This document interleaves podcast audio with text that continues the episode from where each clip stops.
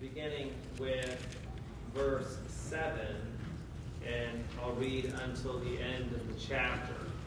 So uh, settle in for a long but hopefully fruitful reading of the Word of God. Uh, when you will hear uh, your minister say words you never thought he would say from the uh, the pulpit, but it is the words of the Bible, and so we we we do not we do not well we may shrink to preach to you the whole counsel of God, but we don't shirk that responsibility. How about that? All right, Ezekiel chapter 16, beginning with verse 7. I made you flourish like the plants of the field, and you grew up and became tall and arrived at full adornment.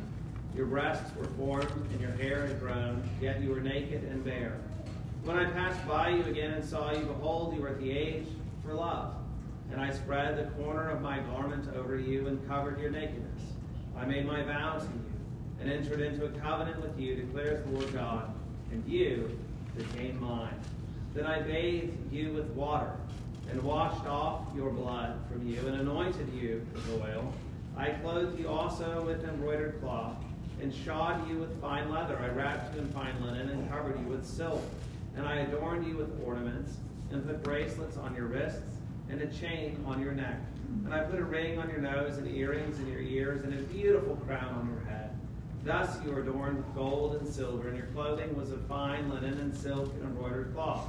You ate fine flour and honey and oil. You grew exceedingly beautiful and advanced to royalty. And your renown went forth among the nations because of your beauty, for it was perfect through the splendor that I have bestowed on you, declares the Lord God. But you trusted in your beauty and played the whore because of your renown, and lavished your whorings on any passerby. Your beauty became his. You took some of your garments made for yourself colorful shrines, and on them played the whore. The like has never been, nor ever shall be. You also took your beautiful jewels of my gold and of my silver, which I have given you, and made for yourself images of men, and with them played the whore. And you took your embroidered garments to cover them, and set my oil and my incense before them. Also, my bread that I gave you, I fed you with fine flour and oil and honey. You set before them for a pleasing aroma. And so it was, declares the Lord God. And you took your sons and your daughters, whom you born to me, and these you sacrificed to them to be devoured. Were your whoring so small a matter that you slaughtered my children and delivered them up as an offering by fire to them? And in all your abominations and your whorings, you did not remember the days of your youth, when you were naked and bare, wallowing in your blood. And after all your wickedness, woe, woe to you, declares the Lord God. You built yourself a vaulted chamber and made yourself a lofty place in every square. At the head of every street you built your lofty place and made your beauty an abomination, offering yourself to any passerby and multiplying your whoring. You also played the whore with the Egyptians, your lustful neighbors, multiplying your whoring to provoke me to anger. Behold, therefore, I stretched out my hand against you and diminished your, your allotted portion and delivered you to the greed of your enemies the daughters of the Philistines, who were ashamed of your lewd behavior. You played the whore also with the Assyrians because you were not satisfied. Yes, you played the whore with them, and still you were not satisfied. You multiplied your whoring also with the trading land of Chaldea, and even with this you were not satisfied. How sick is your heart, declares the Lord God, because you did all these things, the deeds of a brazen prostitute, building your vaulted chamber at the head of every street, and making your lofty place in every square. You were not like a prostitute because he scorned payment. Adulterous wife who receives strangers instead of her husband. Men give gifts to all prostitutes, but you gave your gifts to all your lovers, bribing them to come to you from every side with your whorings. So you were different from other women in your whorings. No one solicited you to play the whore, and you gave payment while no payment was given to you. Therefore, you were different. Therefore, O prostitute, hear the word of the Lord. Thus says the Lord God because your lust was poured out and your nakedness uncovered in your whorings with your lovers and with all your abominable idols, and because of the blood of your children that you gave to them, therefore, behold, I will gather all your lovers with whom you took pleasure, all those you loved and all those you hated. I will gather them against you from every side and will uncover your nakedness to them, that they may see all your nakedness. And I will judge you as women who commit adultery and shed blood are judged, and bring upon you the blood of wrath and jealousy. And I will give you into their hands, and they shall throw down your vaulted chamber and break down your lofty places. They shall strip you of your clothes and take your beautiful jewels and leave you naked and bare. They shall bring up a crowd against you, and they shall stone you and cut you to pieces with their swords, and they shall burn your houses and execute judgments upon you in the sight of many women. I will make you stop playing the whore, and you shall also give payment no more. So will I satisfy my wrath on you, and my jealousy shall depart from you. I will be calm,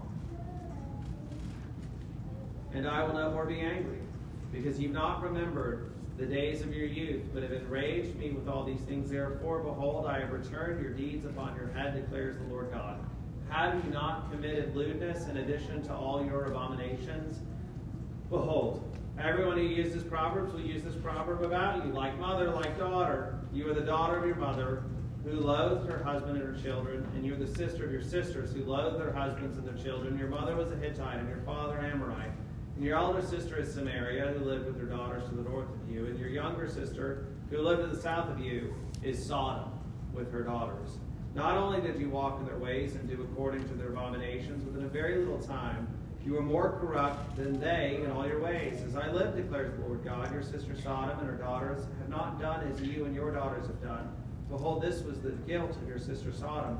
She and her daughters had pride, excess of food, and prosperous ease, but did not aid the poor and needy. They were haughty and did an abomination before me, so I removed them when I saw it. Samaria has not committed half your sins. You have committed more abominations than they, and have made your sisters appear righteous by all the abominations that you committed. Bear your disgrace, you also, for you have intervened on behalf of your sisters because of your sins in which you acted more abominably than they. They are more the right than you. So be ashamed, you also, and bear your disgrace, for you made your sisters appear righteous.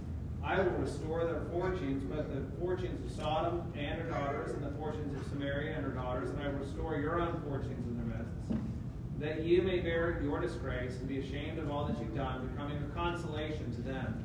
As for your sister, Sodom and her daughters shall return to the former state, and Samaria and her daughters shall return to their former state, and you and your daughters shall return to your former state. Was not your sister Sodom a byword in your mouth in the day of your pride, where your wickedness was uncovered?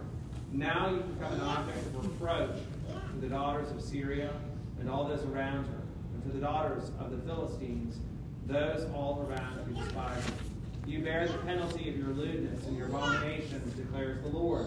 For thus says the Lord God, I will deal with you as you've done, you who have despised your oath and breaking the covenant.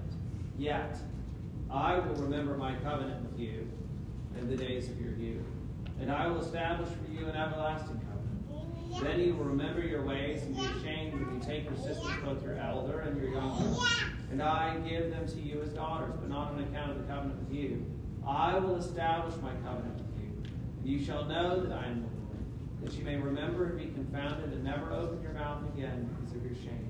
When I atone for you for all that you have done, declares the Lord. King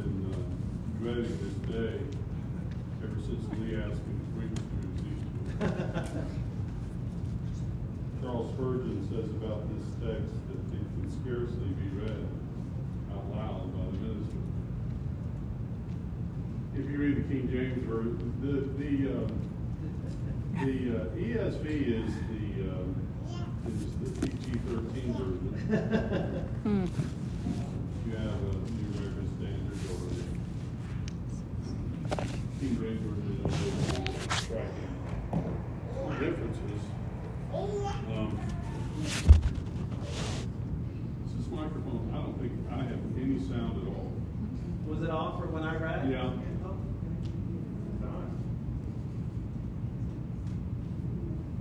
Hmm. I will try and speak loudly. I know they're not getting anything on the live stream. All in God's good providence. That's right. Um, are they? Important. Um, The, um, yeah, it, it is a difficult passage of scripture to read. And the language is, is harsh and it is explicit. Um, Ezekiel is plain speaking all through, um, all through this book. He doesn't mince words all. And here he comes metaphor that we, we heard introduced in this morning's text, the beginning of 16, is um, make known to Jerusalem just how bad our um, rebellion is, or sin and rebellion is. Remind her of her origin, uh, and it's become like the very pagan nations that the Lord uh, commanded that uh, uh, be that they uh, conquer and remove uh, from the land. And then he, he shifts from this description of taking this exposed infant and all of the the degradation of that infant and adopting that infant and raising raising her until she becomes beautiful. And so, before the bride is faithless, the bride is beautiful.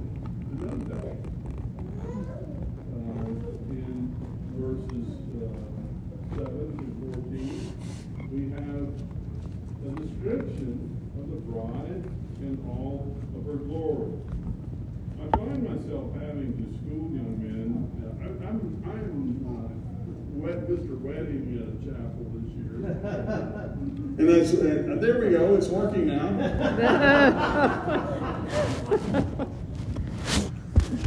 And but I, but I find that in, in our current culture that, that sometimes I have to school young men, and particularly in this area, that, that the wedding is all about the bride. She is to be the focus of attention, and it is uh, and that is true uh, all through uh, the Scripture. Uh, as I out, pointed out many times before, the Bible begins with a wedding. It has weddings all through the middle of it, and it ends with this wonderful description of, of Christ returning for his bride. And so the metaphor of uh, God's people being uh, God's bride is not something that just comes along in Ephesians chapter 5, which is the most wonderful passage in, in Scripture about Christian marriage. Uh, we are the people of God, we are the bride of Christ. And it, and it shouldn't surprise anyone that that's nothing new in the New Testament. That's a very ancient truth, and we see it here.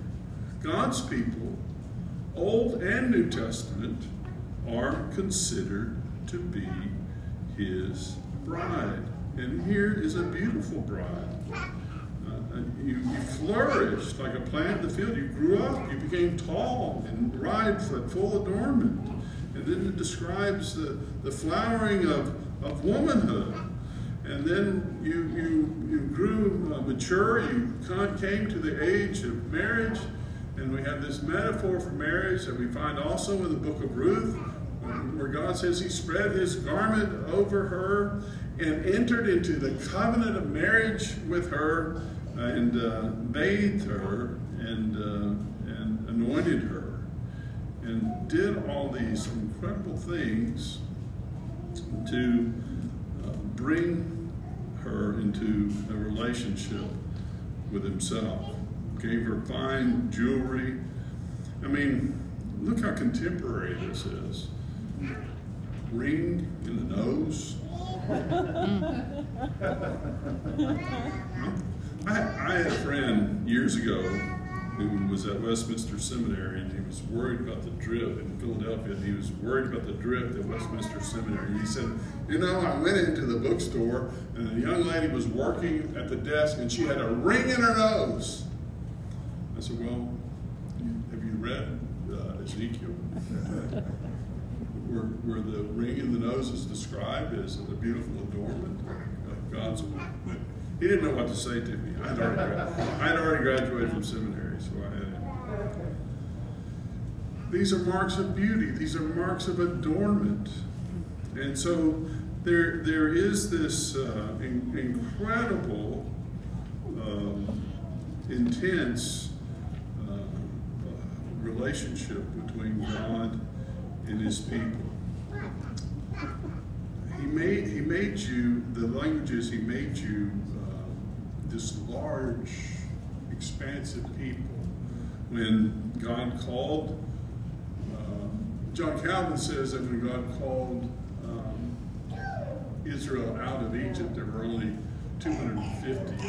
Um, oh no, I'm sorry. When they went into exile into Egypt um, with uh, with Jacob and his sons, there were only 250 in that company. And when they came out under the leadership of Moses, there were nearly a million. So God took this bride, married it, caused it to flourish into this mighty nation, and brought, brought her out of bondage and bestowed on her the promised land. We've, we've, uh, and this jewelry, and these uh, is, is not merely a ring and not merely earrings, it's a crown. Part of the beauty of the bride is a crown. She's a royal princess. Some of you are familiar with my wife's art. Is your crown, your crown still here? Is it, it's no, no, it's at home. We have that at home.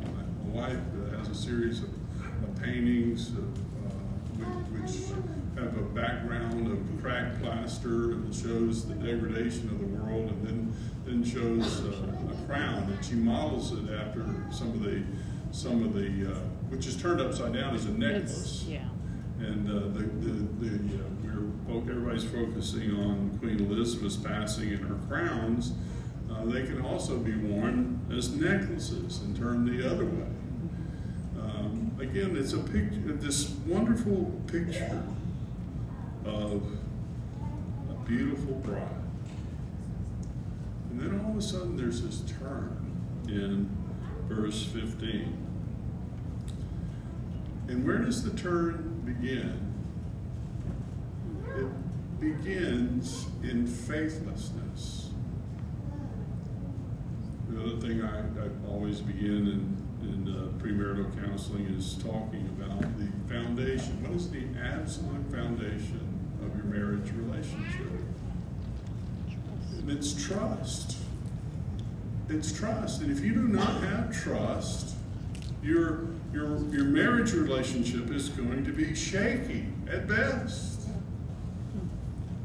As long as the bride and the groom trust each other, and here the initiative is, is solely with God, and, and, and sadly the response of the bride is she began to think that her beauty and her adornment was something that she brought about for herself.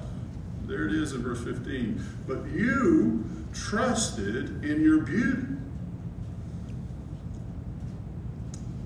The it works so well, but so it's in my mind too. All the weddings I've done, but I use a paper by Dr. Henry Krabbendam, uh, who was the professor for many years at Covenant College, our denomination's college.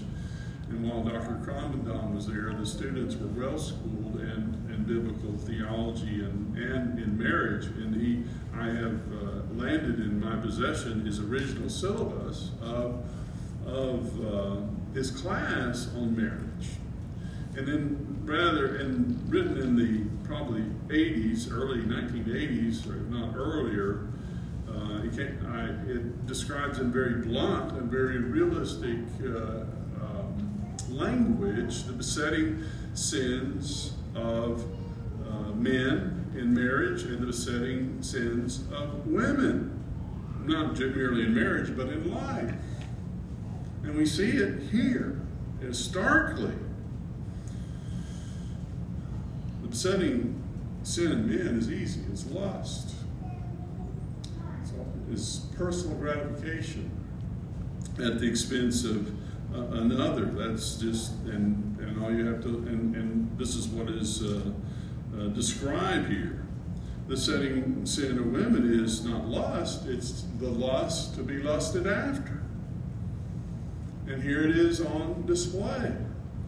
Israel, rather than desiring solely her covenant relationship with her husband, lusts after the uh, idols of the surrounding nation, and even going into graphic detail of what she does with those idols. It is uh, difficult language. Even my new uh, tablet doesn't like this discussion. It keeps blinking off.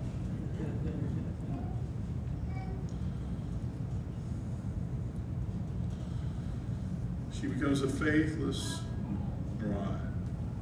The depth of the unfaithfulness. It, pride is the is the root of all sin. We know that, right? It's the sin. It's the arrogance of the devil who led a rebellion with his uh, fellow rebellious angels in heaven, who spilled over onto the earth. I believe at the time of the creation um, I can't prove that, but, I, but, speculating from other parts of Scripture, I think it happened nearly simultaneously. The rebellion in heaven fell to the earth, and that rebellion um, spread to all mankind, to all their posterity. And what is that sin? It is the sin of thinking that I am God and that I am the captain of uh, my own fate and I control my own destiny. And the ultimate manifestation for that is is uh, whatever whatever uh, is necessary for my own pleasure and well-being. And you see here how it ended up. Uh, not only is this horrible uh, sexual sin. In verse 20, the end of that sin is the sacrifice to the Moloch god of infants. Over a thousand years before this, God told Israel in the book of Leviticus that if she rebelled against him, broke the, the terms and the stipulations of the covenant. One of the consequences of that would be they would sacrifice their children to foreign gods. One of the reasons I know the Bible is the Word of God and is faithful is it tells me that. I mean, as difficult as this passage is, I'll be honest, I would, I would rather read this, Jay, than some of the passages in Leviticus describing the various rebellions that God hates.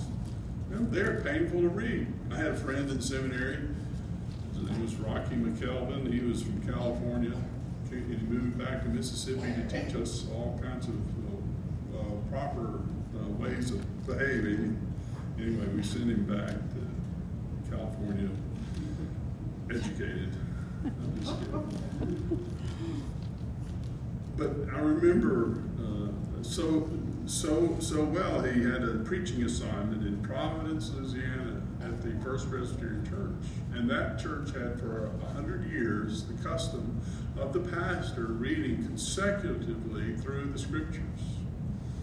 The day that Rocky arrived at Providence Presbyterian Church, uh, the, that church in uh, Providence, Louisiana, in Lake Providence, he landed on one of those very difficult passages in the book of Leviticus. And he broke a hundred year tradition. so I'm very proud of Jay for soldiering through. The Bible doesn't sugarcoat things. It, it tells.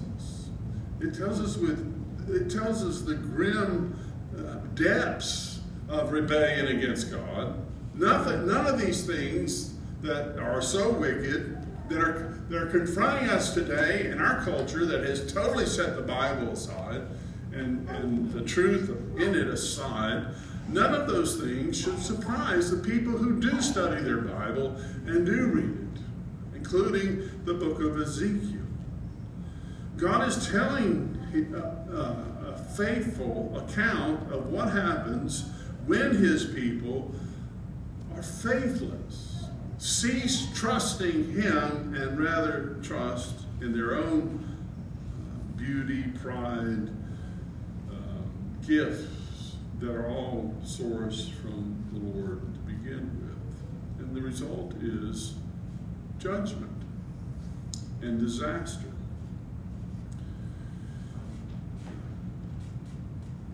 Because it's not only Israel who suffers, it's all the surrounding enabling nations.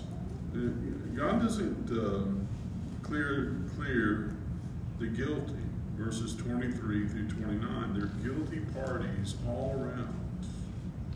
They are going to be judged as well. Um, they've taken God's temple, his city, and made it into a house of prostitution. And by prostitution means the the uh, worshiping of the false idols of the Babylonians and of the Egyptians that they began to adore. But they were not alone. You make these places to, to worship these false gods. You, you played the prostitute with the Egyptians, your lustful neighbors you multiplied it.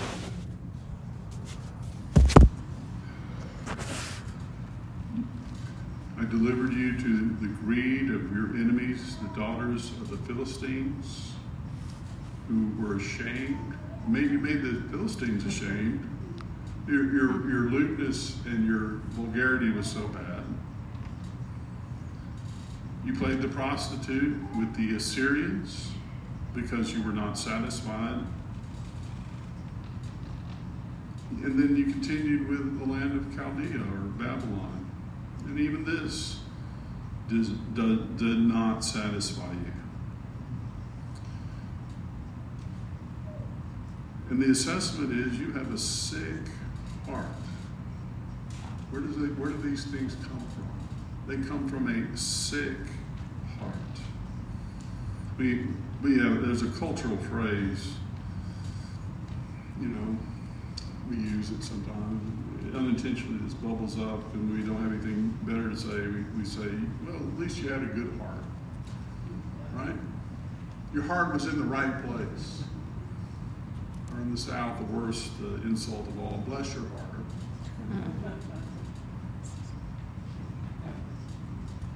No, your heart is not a good thing. Jeremiah Ezekiel's contemporary describes it in chapter 17, verse 9. The heart is deceitful. It's desperately wicked. It is deceitful above all else. Who can know it?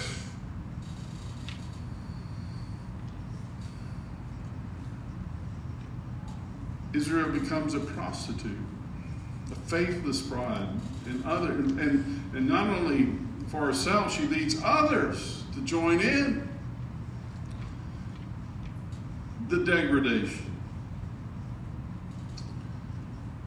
When God gives uh, gives His people, when He gives individual, I think this is one of those kingdom principles. So I'll make a kingdom application. When He gives you great privileges, He gives you great uh, benefits. If you've been raised in a Christian home, if you've uh, been taught the truths of, of, God's Word from childhood, if you've had all these benefits uh, given to you, then you have a great responsibility to believe them and to hold on to them. Everyone is, is responsible, but what he's saying is because I've set my special love upon my people and granted them these special gifts, their, their degradation and their rebellion uh, is much greater.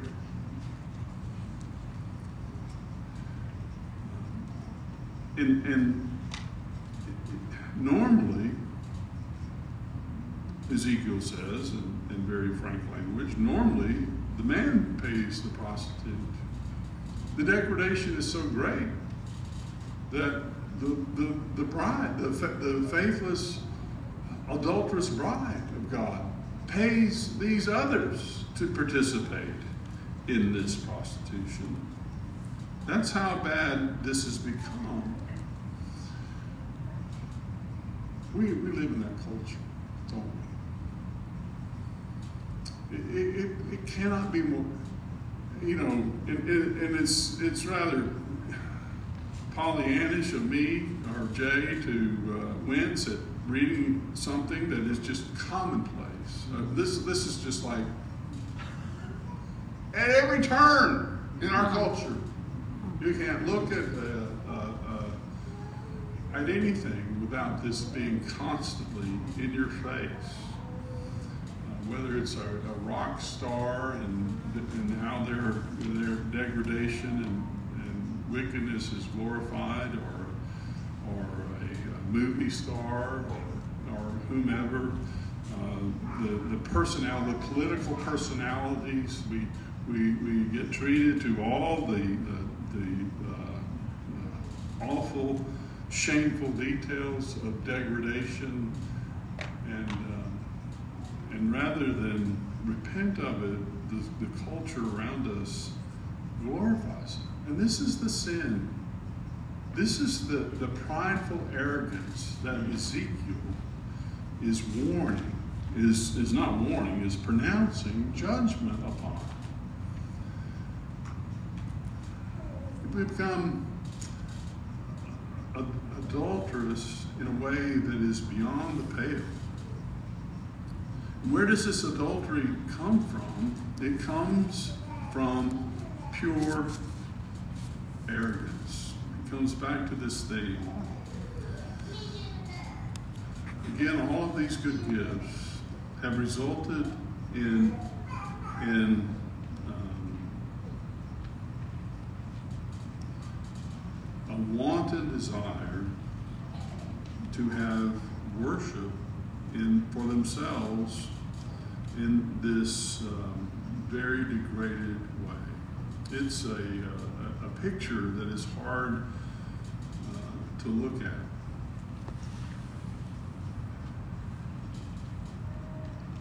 Look at the language. I will, I will satisfy my wrath on you, he says in verse 42. My jealousy shall depart from you. I will calm, will be calm and not be angry because you've not remembered the days of your youth, but you've enraged me with all these things. But I've returned them all on your head declares the Lord. Uh, all of the lewdness. There's going to be a proverb. Just like mother, like the mother, like daughter. You're, you are the daughter of your mother who loathed her husband and her children and the sister of your sisters. And again, here's that language that we saw this morning. Your mother was a Hittite, and your father an Amorite. The Hittites were the ones who occupied Jerusalem in the conquest, and they were they were uh, run out. The Amorites go back to the Babylonian. They were like the, the hill the hill people who uh, lived, but, but what they had in common is they were all pagans, and God had told them to drive out of the land, and they didn't drive them out of the land, but adopted their ways. God promises that he will take the proud and judge them. Um, verse 49 Behold, this was the guilt of your sister Sodom. And she compares it to Sodom, the most degraded nation ever.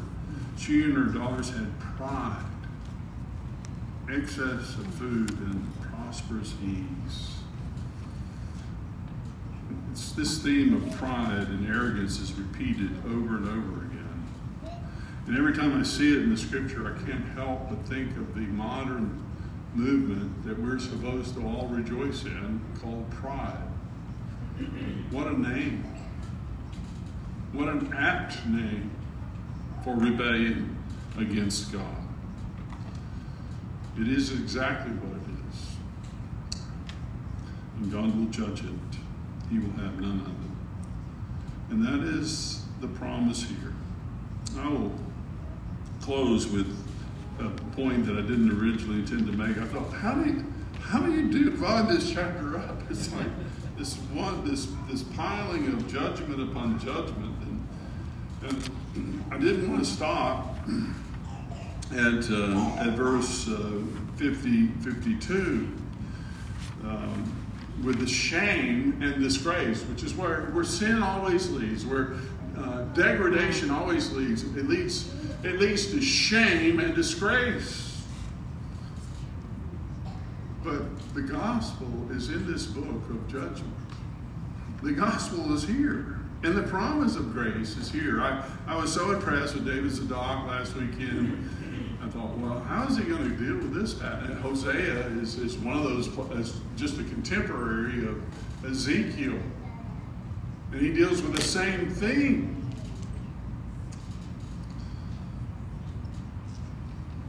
It's true. As degraded as God's people become, He promises He will always restore them when they return to Him. You, you don't have to look far in the Bible. When you go when you wade through these passages and you wade through 53 uh, verses or 52 verses of Isaiah of Ezekiel rather 16 and you finally come to verse 53, and you have this high note of grace, the promise of a gracious covenant. I will restore their fortunes, both the fort, and not just Jerusalem, not just uh, uh, uh, Judah. I will restore the fortunes of Sodom and her daughters. The most degraded person who turns to the Lord can be restored. That's the message. Oh, that's such good news for sinners. And Samaria, those northern tribes that had been deported 10 years ago and had already been whacked uh, to the point where they're lost. I want to restore them.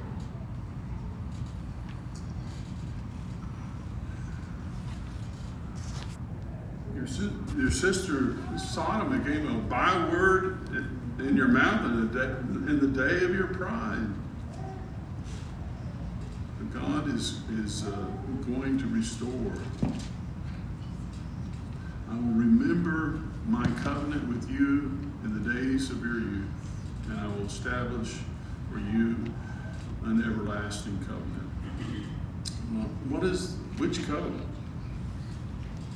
Uh, I'm of the mind that there are two great covenants. There's a covenant of works that was in Genesis uh, 1 and 2, and the failure of that covenant is described in Genesis 3. And then in Genesis 3:15, he institutes a gracious covenant, which manifests itself in different ways. It manifests itself with the covenant with Noah. It manifests itself with, with uh, the covenant with Abraham. It manifests itself with the covenant of David. 2 Samuel 7, if you want to read about it. Incredible. And I think you have to read that to understand these passages. But look at that. Look at verse 60. Yet I will remember my covenant with you. In spite of all the degradation, all the wickedness, all the sin, all the rebellion, Yet I will remember my covenant with, with you. It is a gracious, unconditional covenant. And he will establish it for an everlasting generation. And God will bring his people to himself. Um, Daniel chapter 9. Ezekiel Daniel, chapter 9. We have very similar language. 927. And I will make a strong covenant with many for one week, and for half of the week he shall put an end to sacrifice and offering. And on the wing of abomination shall come who makes one who makes desolate, until the decreed end is poured out on the desolator. And then Hosea chapter 2 again, a contemporary of Ezekiel. It's good when God's anointed preachers are saying the same things at the same time. And I will make for them a covenant on that day with the beasts of the field, the birds of the heavens, and the creeping things of the ground, and I will abolish the bow, the sword, and war from the land, and I will make you lie down in safety, and I will betroth you to me forever. I will betroth you to me in righteousness and in justice, in steadfast love and in mercy. I will betroth you to me in faithfulness, and you shall know the Lord. And in that day I will answer, declares the Lord. I will answer the heavens, and they shall answer the earth. And the earth shall answer the grain, the wine, and the oil, and they shall answer Jezreel and I will sow her for myself in the land. I will have mercy on no mercy. And I will say to not my people, You are my people. And he shall say, You are my God. Those are the words that David Zadok uh, preached from last week. I'll return to a bookend with that as well. God promises his people, again in Jeremiah 24, he's going to give them a heart to know that he is the Lord, and that they shall be his people, and that they will, uh, he, he, will be their God, they shall worship him with their whole heart. That's God's purpose. And, and in, in history, in making mankind and creation and everything that's in it, uh, including somehow, mysteriously, the fall of a man into sin. And that is glorious good news for us that we do not have to fear, we do not have to worry, we do not have to fret, that God holds his people faithfully in his hands. And he has a glorious future for all his people the Jew first and also the Greek, and that's all of us tonight. Let us pray. Heavenly Father, thank you for these difficult passages that we waded through this morning and this evening. Uh, it, it is uh, strange to get comfort from such uh, harshness when you declare your judgment, but you will not put up with an unfaithful bride, and you will keep dealing with uh, us as part of your bride until we turn to you. And thank you for the one who made that promise that he who began this work in us will complete it until the day of Christ. And Father, we do look forward to that day when every wrong is righted, when justice is absolutely perfect, uh, when, when the things that uh, trouble us and assail us are healed, when we are reunited with our loved ones who have gone before us. While it's been a trying several weeks in Covenant Church, we thank you for your gracious provision for us in Christ. We ask that we would uh, be strengthened in these trials and count it all joy uh, in these trials and, and, and be filled with strength as a result of having uh, fed upon Christ in His Word. Thank you for the wonderful, glorious salvation that is ours now and is to come. And we pray in His name. Amen.